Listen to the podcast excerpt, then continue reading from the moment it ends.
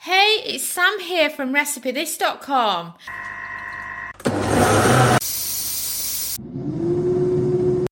And we've beeped. I wonder what we're cooking today using our kitchen gadgets. Today's kitchen gadget recipe is for air fryer frozen calamari rings, or as you might call them, frozen squid rings. They're one of the things that I seem to have had a love hate relationship with whenever I've been travelling. As a small child in France, I remember uh, ordering and thinking, because my French wasn't up to much, um, that I'd ordered a portion of onion rings. I loved onion rings, and instead I got this squid. And as a kid, oh, it's just so, so slimy, and you're disgusted about it as a kid, but as a grown up, you tend to like it.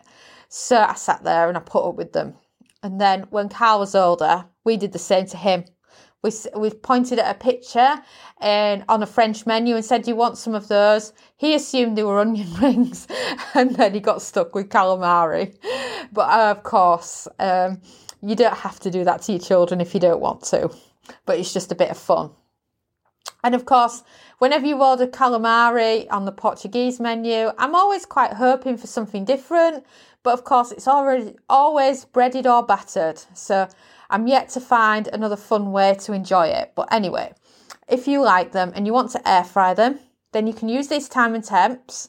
And you could also use these time and temps for battered onion rings as well, because they carry a lot of similarities. They're the same size, and either or will work with both of them.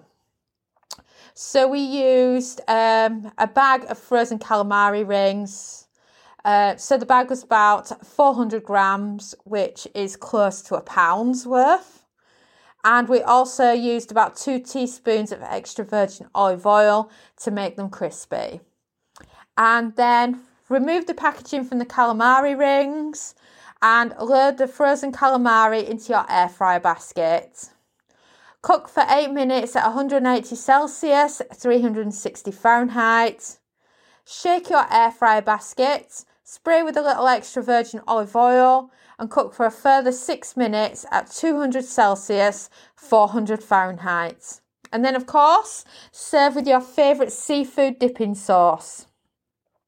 And if you head over to recipethis.com, search calamari rings, we have both this recipe for frozen and we also have a recipe for homemade if you fancy breading your own rings for the air fryer.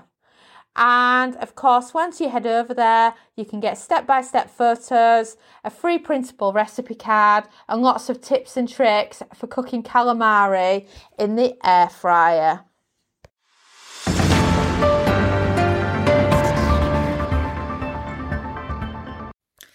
So thanks for listening. And I'm so, so pleased to be able to say that now our air fryer cookbook is available on pre order.